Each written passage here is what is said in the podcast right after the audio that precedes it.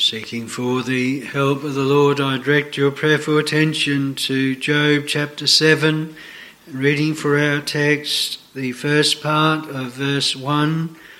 A question, Job's question Is there not an appointed time to man upon earth? Job chapter 7 and verse 1.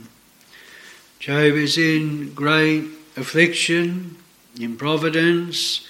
Satan had been permitted to greatly affect him, his family, his goods, and all that he had. Many bereavements, many losses of his children, his loved ones. And then he was afflicted himself with boils, uh, boils from the head of his crown of his head to the sole of his feet. And then he had the trial with his wife, curse God and die, not submissive to the Lord's hand. And then his friends that came first to uh, sympathize with him, but in the end, they were saying that as this trial goes on and on, surely there must be some reason and some cause in Job and in his life why these things had come. And yet we are told again and again at the opening chapters that God said to Satan that thou movest me against him without a cause. Job, of course, was a sinner, but he had not done those things for which these thing, trials were coming upon him. It's the same when our Lord was accosted concerning the man that had been born blind. The scribes, the Pharisees, they said, Who hath sinned, this man or his parents, that he was born blind?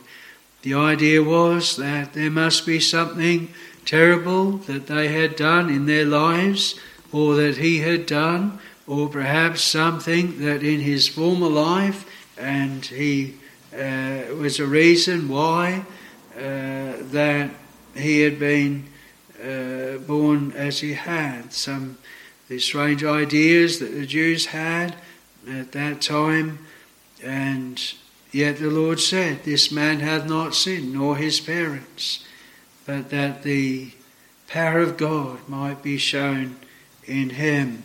Doesn't mean to say that he wasn't a sinner. He was a sinner, and he must die one day. But there was not those specific things in his life. It is something that is very common with men and with the Lord's people that when they see tribulation or the Lord's hand upon a people, their immediate thought is, is something that they have done. The immediate thought is, if there have been things done, it is because they were done wrong. This is the reason why these things have come. And so this added to Job's trial and to his burden. And in the midst of this, he is desiring, he's looking uh, to be relieved, to be delivered, but he's not going to take his own life. He's not going to shorten his days in that way, a solemn reality for many today with no hope and seek to take their own life. Of course, all ordered by God, the solemn words of our Lord to Judas Iscariot was that he should go to his own place, that he was appointed. Judas Iscariot took his own life, no hope, just in despair. And yet it had been foretold that he should do that. We should always seek to preserve our lives and look after our bodies and do all we can that their lives be uh, prolonged. And Job had a right spirit in this in our text and the context here, he is picturing like a hireling, like a man that is working for his wages. He is toiling in the uh, grounds and in the heat of the day, and he looks for the reward of his work. And it is not wrong for him to look for that time when his day's labours are finished and he can lay down and sleep and have rest after his uh, labours. And so he says, Is there not an appointed time to man upon earth? Are not his days also like the days of an hireling? As the servant earnestly desireth the shadow, and as an hireling looketh for the reward of his work, so am I. Made to possess months of vanity and wearisome nights are appointed to me. Always think of this portion as regards my own mother when she was dying and she was blind and dying of cancer and for weeks or so before she died uh, to her the night and the day were, were alike. They were all the same. But the nights were marked she didn't have the attention of her family around her as much as in the day and it was all quiet around her. And she often said of those wearisome nights. And the last hymn that we are to sing this morning Infinite day excludes the night, and pleasures banish pain, was beautifully brought to my mind after she had passed away and after I'd had that good hope of her. I thought of this word wearisome nights are appointed me, yes, while here below, but in heaven infinite day excludes the night and pleasures banish pain. And of course it was so with our dear late brother Michael Waghorn in his many afflictions in the latter months of his life, though for many days he struggled with various cancers and afflictions and hospital visits and operations and these things very wearing, very debilitating. And uh, yet Job here, uh, he uh, goes on to say in the portion that we read in Job 14, uh, Oh, that thou wouldst hide me in the grave that thou wouldst keep me secret until thy wrath be overpast, that thou wouldst appoint me a set time and remember me. And he says, All the days of my appointed time will I wait till my change come. Job was very mindful that of his affliction there was an appointed time. Sometimes when I go into the homes and the old people's homes, and we see those that uh, you might say lingering on for many, many years in utter dependence upon others round about them. And you wonder why, why the Lord keeps them here, especially when they have a good hope beyond the grave.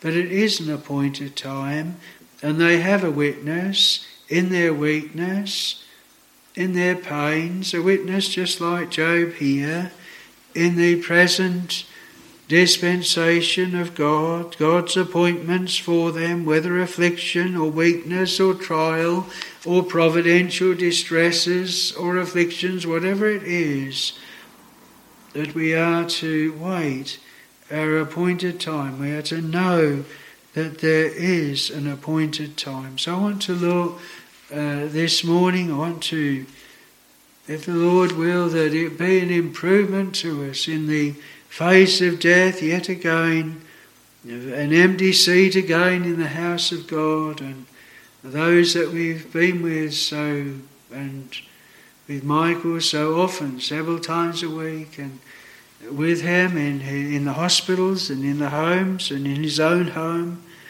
And the times over the years, the six years or so, he's been with us here, and that we've had that fellowship in His home, in our home, and in the house of God here. The first thing I want to do is to answer uh, the question that Job asks. I want to look at this first. There's several points, so uh, I won't give them out beforehand.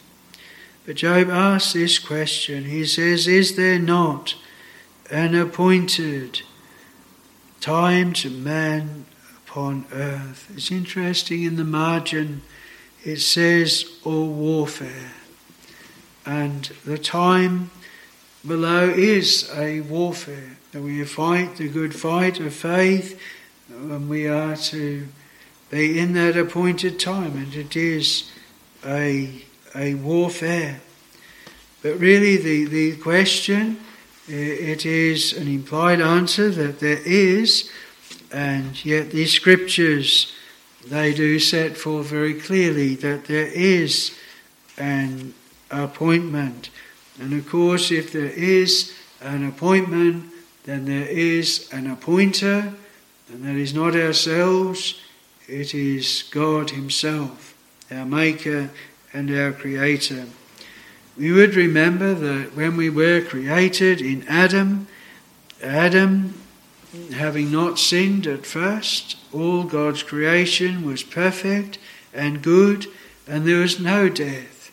There was no uh, restriction to the time that he would spend upon earth. We do know, of course, that the fall was foreknown and appointed of God itself. But Adam, in his innocency, eh, he did not have any set days, any limitation of those days, and no sickness, nothing attended with the curse or with corruption. All that we have and all that we suffer here below, including that there is an appointed time that we do not live forever here below is all because of sin. And we are to remember that. We are sinners and we need to know God's remedy for sin. We need to know His great salvation. Death is ever a present reminder of us that we are under the curse and that we must die. I often have thought and, and thought again uh, with Michael's passing. When my mother passed away, my father prayed that the Lord would receive her spirit. When my father passed away, then I prayed the same as he breathed his last, and the same again when Michael breathed his last. And one day it shall be that I shall breathe my last, the same as I saw my father, who had prayed at my mother's deathbed, breathe his last. Very often we put this off. We do not think and lay to heart that one day that we also must die. Well, when Adam sinned and death entered into the world as a sentence and as God's fulfilling his word, in the day that thou eatest thereof, thou shalt surely die. The men then lived many, many years. In those first chapters in Genesis, we read a list of many that lived over 900 years. But after each one of them, it was, and he died. As time went on, especially after the flood, those uh, years were greatly limited we have with Abraham 175 years. Uh, we have Jacob much less, 137, and with Joseph 110. And uh, the uh, Lord has in uh, the book of Psalms, we read in Psalm uh, 90 uh, the setting of what we often refer to or have in mind today. is a prayer of Moses, the man of God. He says in verse 9, For all our days are passed away in thy wrath, we spend our years as a tale that is told. The days of our years are threescore years and ten, and if by reason of strength they be fourscore years, yet is their strength labour and sorrow for it is soon cut off and we fly away. We know, of course, that there are many that are cut off in childhood. They don't live beyond many years. And of course, the millions that are murdered in the womb by abortion. But we have others that are able to live longer. Michael was 91. And we have those in the pilgrim home, one there that is 106. And those in Bethesda, there's several of them there that we visited this week that are over a hundred. And yet God has appointed a time that is the general time in the strength of man. He has given that strength threescore years and ten. God has appointed that time when our Lord told the parable of the rich man. The rich man that had many fields and he had great uh, blessing upon his harvest. And he said, What shall I do? Where shall I bestow all my goods? And he said, I'll pull down my barns, I'll build greater, and I'll say, and I'll have my rest and relax and have a good life. But the Lord said to him, Thou fool, this night shall thy soul be required of thee, and then who shall those things be that thou hast provided for? What if that was the case with us? If the Lord were to say to us this night, Thy soul would be required of thee. Our Lord speaking in that way implies this that He knew when that appointed time would be. There is an appointed time. Hezekiah, when he was sick and sick unto death, he sought the Lord. The Lord had mercy. And the Lord said, I've added unto thy years fifteen years. The Lord could do that.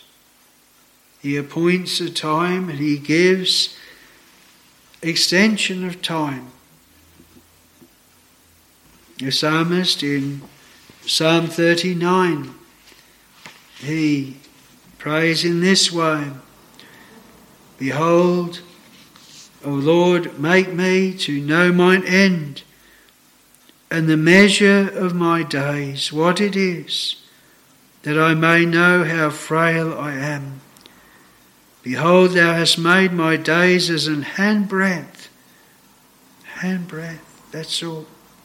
And mine age is as nothing before thee. Verily, every man at his best state is altogether vanity, Selah. There is pause. We think on those things. We read concerning Israel or Jacob and the scripture says that the time came that Israel must die.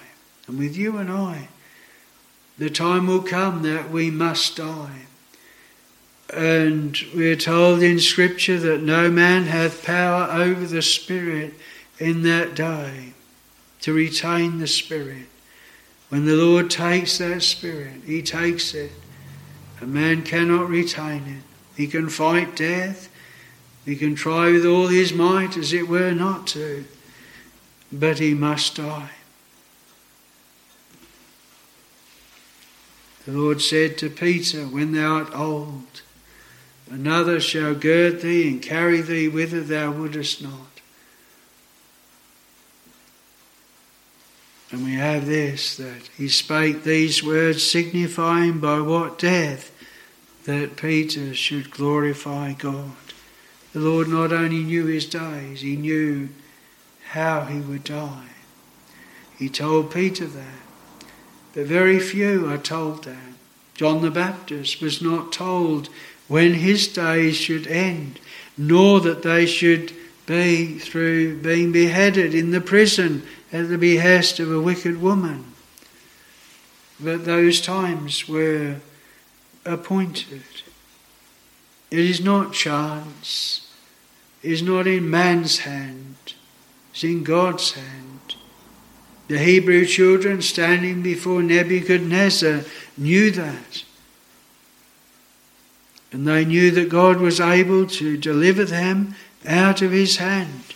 But if not, then they'd have him know that they would not serve his idols, they would not bow down to them.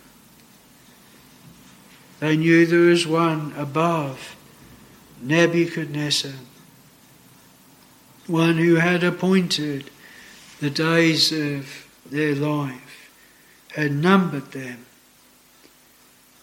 Job, he asked this question Is there not an appointed time to man upon earth? Yes, there is an appointed time to man upon the earth. Want to then think, secondly, of some contrasts. Right the way through Scripture, there are contrasts. Contrast, if you have a piece of white paper and you put something white on it, you can't see it very well. If you put a bit of coal dust on it, you can see it very well because there is a stark contrast. And right through the Word of God, especially the parables, our Lord always used contrast. He had the wheat, but not just the wheat, but the tares. He had five wise virgins, but then he also had five foolish ones to contrast with. He had those that were hearers of the word that brought forth fruit. And the one that brought forth fruit was contrasted with three others that did not. When he spoke of the way of prayer, he didn't just speak of the publican, God be merciful to me, a sinner, as being the right way to pray, but he contrasted it with the Pharisee who stood and prayed thus with himself and thanked God that he was not like other men, even like that publican, and told God all his good works and deeds. We have the contrast in the parable of the man that built his house upon the rock and one on the sand. It wasn't just one, it was both. But it was an illustration, and that parable spoke the difference between one that hears the word and does the word, and one that hears the word and does not do the word. All the time there is a contrast. And so, with our text, with our subject before us here, there is a contrast. There's a contrast between time and eternity. Days, a time, an appointed time to man upon earth. But what is on the other side, when he is not on earth, when he is not in time? Eternity. Eternity, there is no end to that. We cannot understand eternity we cannot grasp. We find it frightening when there is something without an end. If we were to go into space and we kept on going and we got to the end of one galaxy and went to the next and to the next, all of our ideas here below is that somewhere we would get to the end. But then once there was an end, what was there further beyond that? And, and our minds can't, can't comprehend it at all. There must be an end to us because we are in time, we're made for time, and we cannot grasp eternity. And yet it is where we shall spend the rest of our existence. And it is in this time state shortened by God from the 900 years or so before the flood, shortened right down to 70 and sometimes very much shorter. And it's in this time that what is done determines where we shall spend eternity, how we shall spend eternity. What a contrast. Time and eternity. Such a difference that is between those two. Man goeth unto his long home. The mourners go about the streets. Do we consider eternity? Do we consider the contrast, the difference between the two of them? The handbreadth of time? Thinking of this and coming down to the end as well.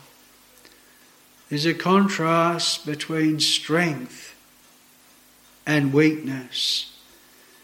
How easy it is when we have our youth, when we have our health and our strength, to think that we would just go on and on and we can cope with any situation.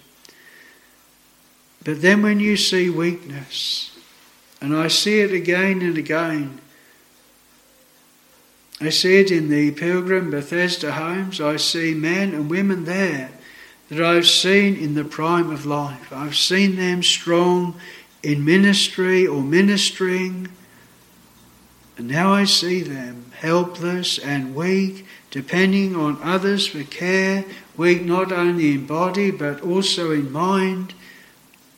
And I remember them and I think how they were, how they once were and how easy we can deceive ourselves and think, well, it shall always be, we shall always have strength and health. There's great blessing if the Lord sanctifies weakness and sickness and affliction, and so that we realize that this body is slowly being brought down. In the closing uh, chapters of Ecclesiastes, we have in, in, in chapter 12 the picture of old age, or not just old age, but when the body is starting to go down. And he says, In the day when the keepers of the house shall tremble, that's our, our hands, they tremble. The strong man, they bow themselves down, you see a, a, sign on the side of the road, old people. And what is it? Is a picture of someone with a stick and they're bending down. And the grinders cease because they are few. Our teeth start to uh, drop out. I remember coming back from the uh, dentist once, and the dentist had given me a a quote for several thousand pounds to replace one of my teeth with an um, implant. I couldn't afford that. I didn't want to spend that money. And as I was coming home, I thought of this chapter. Lord God has always appointed that our bodies should be slowly taken down, and part of that we lose our teeth. And it is a reminder However old we are, these things start to happen. We start to have to have hearing aids and glasses. All of these things are covered in, in this 12th chapter of Ecclesiastes. Then shall the dust return to the earth as it was, and the spirit return to God who gave it. That is what death is. The spirit returning to God that gave it, but God in mercy has given us reminders of it. Dear friends, think of this. Every infirmity you have is a reminder that your body is mortal and one day must go to the grave. It's a reminder to us. We're to listen to that. Know, it's like when we first start to get these things happen, first start to have uh, glasses or hearing aids, it's, it's just like a knock one knock. But then as time goes on, that knocking gets louder and louder. If God would say to us louder and louder, Soul, art thou prepared? Art thou ready? This body, this tabernacle is being taken down. It's slowly being brought down to the grave. Are you ready for that? These are God's kind reminders. Sometimes things in providence as well as a thorn in the nest to make us look and awaken and shake us up from here below. What are we doing? Are we making, as it were, our homes, our nest, and everything here below, and we're forgetting about what is beyond the grave. I see it so often, so much attention for this life, and even sometimes so much attention uh, to preparing with funeral plans or pensions or things that uh, for, for our funeral, and yet the soul is utterly neglected, is not regarded or not thought of at all.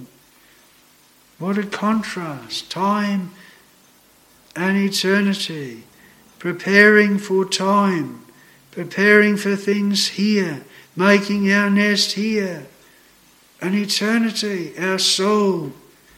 What time do we spend concerning our soul? What time do we spend in, in prayer and in the Word and amongst the people of God with whom we hope to be forever in eternity with? Paul says to the Thessalonians that the Word came unto them not in word only but in power. Demonstration of the Spirit and of power. Ye became followers of the Lord and of us. Another contrast is that God knows and we do not. We mention of John the Baptist, and well, you think of Jacob, he didn't know that his son Joseph was in Egypt and alive all those years. God knew. God knows and we do not.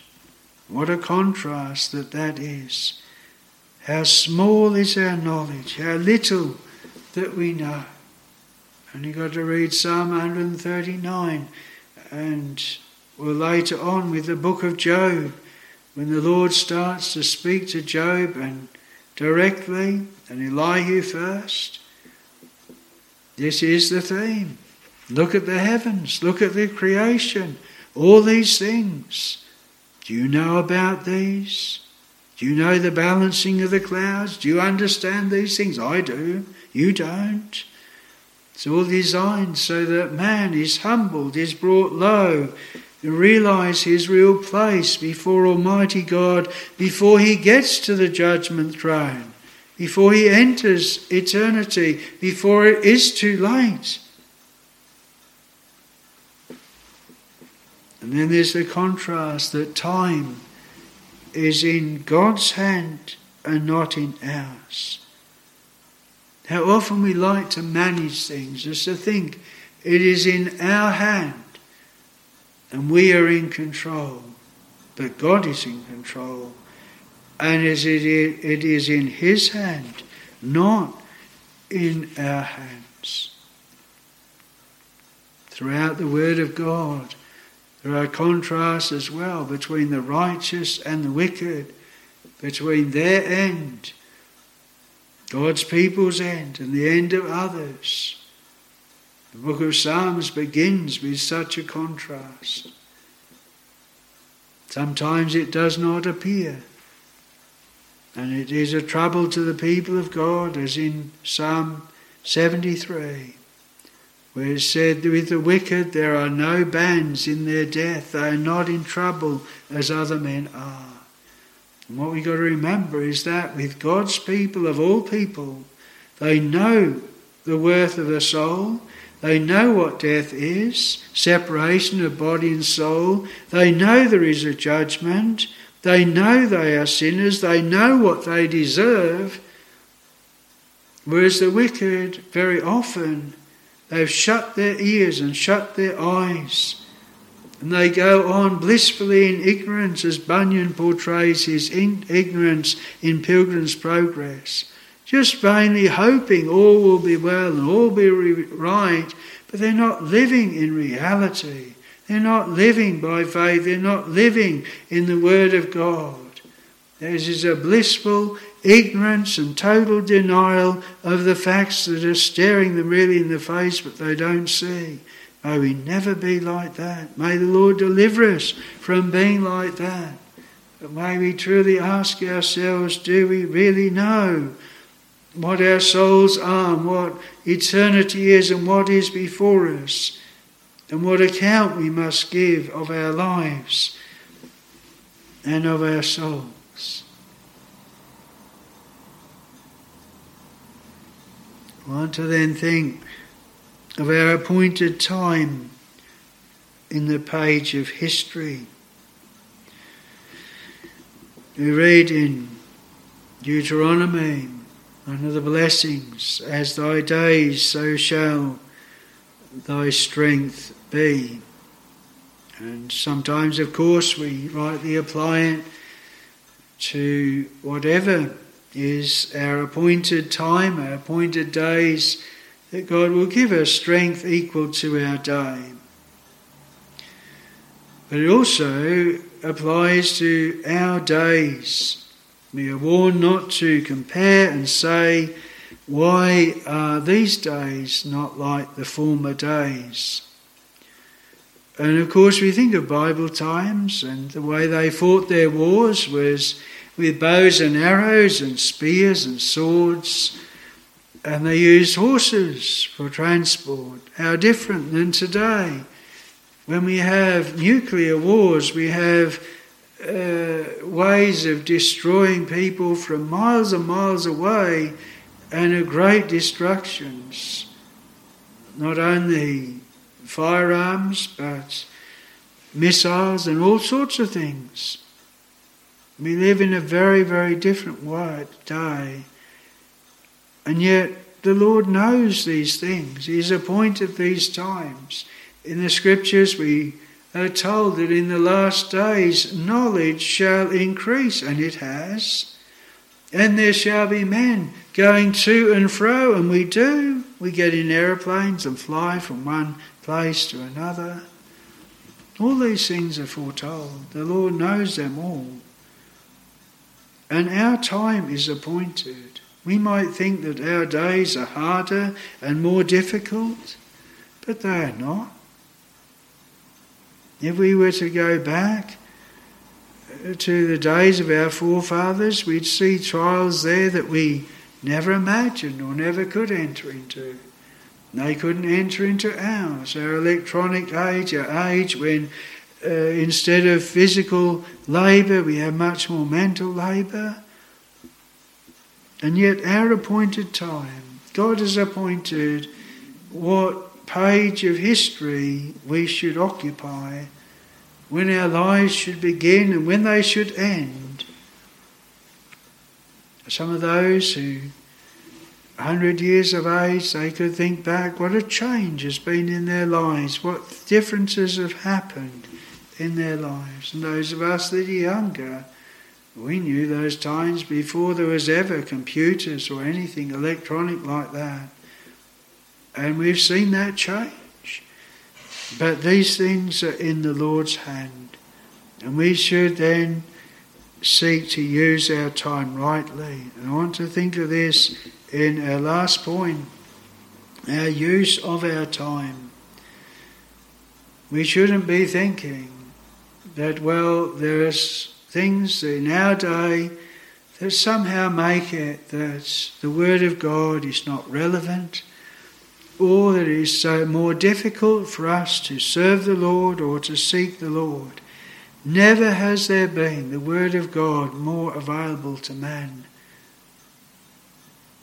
Sometimes it has struck me in looking at things on the YouTube and you see something that is a message of salvation, a message for a soul. And there might be a few hundred people that have looked at that.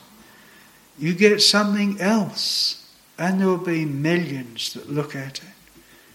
You get something that speaks of the clear gospel, just a few hundred. And there's one man that speaks about coming back from death and his experience. He doesn't speak of our Lord Jesus. He doesn't speak of the gospel. He doesn't speak according to the word of God. But it's something men are interested in. And well over 18 million have looked at that. People, we are spiritual. And they're interested in things beyond the grave interested even in eternity, the spiritual realm. But when it comes to the Lord Jesus Christ and the truth and the Word of God, they are not interested. Dear friends, never fall for that trap. If you and I care for our souls, then we'll seek salvation in the one and only way that God hath appointed, and that is through the one name given among men whereby we must be saved. Man is so fallen he will choose anything but God's way, anything but the gospel, anything but the word of God. And yet the gospel is free and is declared through all the earth. Salvation through the Lord Jesus Christ. Come unto me, all ye that labour and are heavy laden, and I will give you rest. Come ye to the waters. They are freely given, freely set forth, but man has no need of it. Dear friend, if you have need of it, if you have that need of salvation, your soul weighs upon you, the eternity weighs upon you, your sins weigh upon you. Then may you in mercy seek unto the God of salvation unto your Creator, my Creator, the only name given among men whereby we must be saved. It is a great blessing to feel our need of salvation, the reality of our soul. And it is a great blessing to have been pointed to the Word of God and to know the Word of God and to have been shepherded that here are the words of eternal life. This is what we seek after. Have we that aim and that desire to know the Lord Jesus Christ, to know his salvation? There are very few upon this earth that the Lord, in sovereign mercy, has brought them to feel their sinnership, their inability, their dependence upon the Lord and to be brought to seek salvation in his own appointed way by faith in the Lord Jesus Christ. Our Lord came to this world. His time was appointed, foretold 4,000 years before he came. And when he came, then he suffered in the place of his people.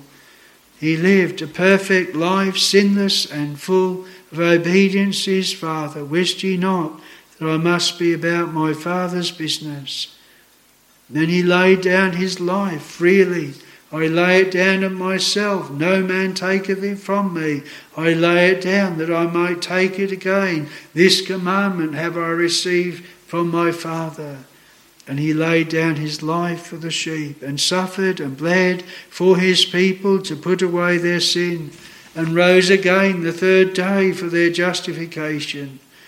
And the blessing of spiritual life is to be given eyes to see, a heart to perceive God's provision in the Lord Jesus Christ. Hymn writer says, Thou, O Christ, art all I want, all in all in Thee I find. Another hymn writer says, I could from all things parted be, but never, never, Lord, from Thee.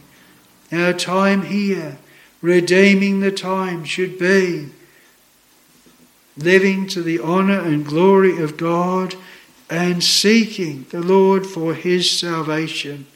What a solemn thing for sinners to be virtually shunning the Lord's provision, ignoring it, ridiculing it, living their lives as if it didn't exist or as if they didn't need it.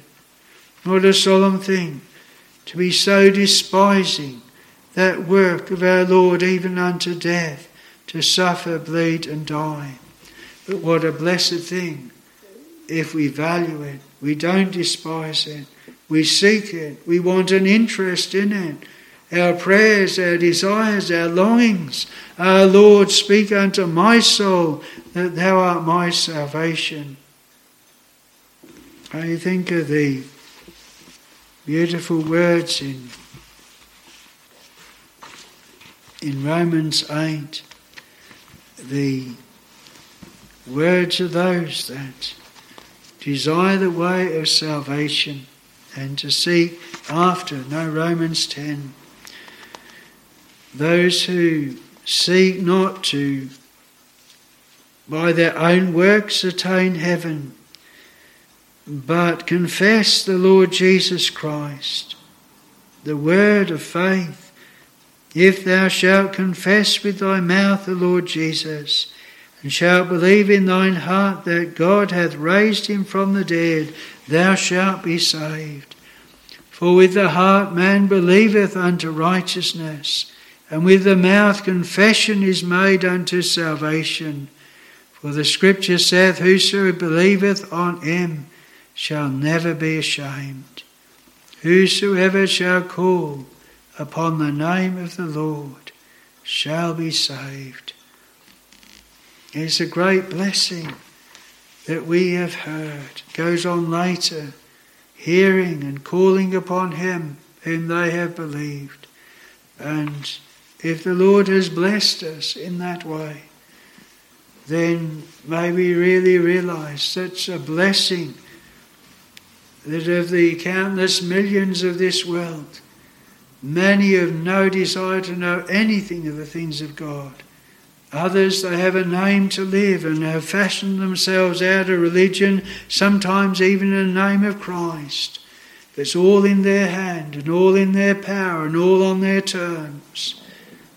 But may we be poor sinners that come on God's terms, come begging as the publican did for mercy, and seeking His grace and seeking an interest in His precious sin atoning blood resting solely upon His work, His blood.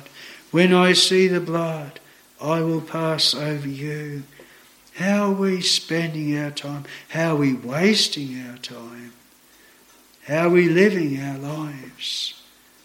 May the death of one be the life of another, or the awakening or stirring up of another, and leave us not to be settled upon our lees and drifting on unto a never ending eternity. May our last end truly be like the righteous. Balaam prayed that, but solemnly his life was not with the righteous, it was against the righteous. The Lord deliver us from praying or thinking even the same thing. We want the end of God's people, but we don't want to live their lives, and we're not carefully watching, praying over and looking at our lives, examining them with the Word of God. Is there not an appointed time to man upon earth? Yes, there is. For me, for you. How are we using that appointed time? And how will it be when that appointment which you and I must, uh, must take, we can't ignore it, the appointment with death, the appointment with our Maker and our Creator, how will it be then with us? May the Lord bless this word and bless this time and make it that we are found a prepared people, a people ready. Those five wise virgins who had oil in their vessels with their lamps, they didn't just have the lamp of profession, they truly had the grace of God with them as well. The Lord add his blessing. Amen.